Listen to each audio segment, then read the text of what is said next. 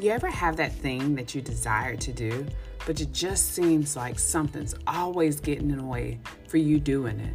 Something's blocking you getting to that goal or that dream or that aspiration.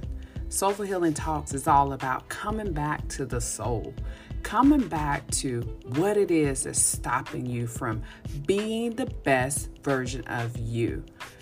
Each week, we'll dive into ways to come back to the soul. Who's ready to tackle those goals, those dreams, those aspirations?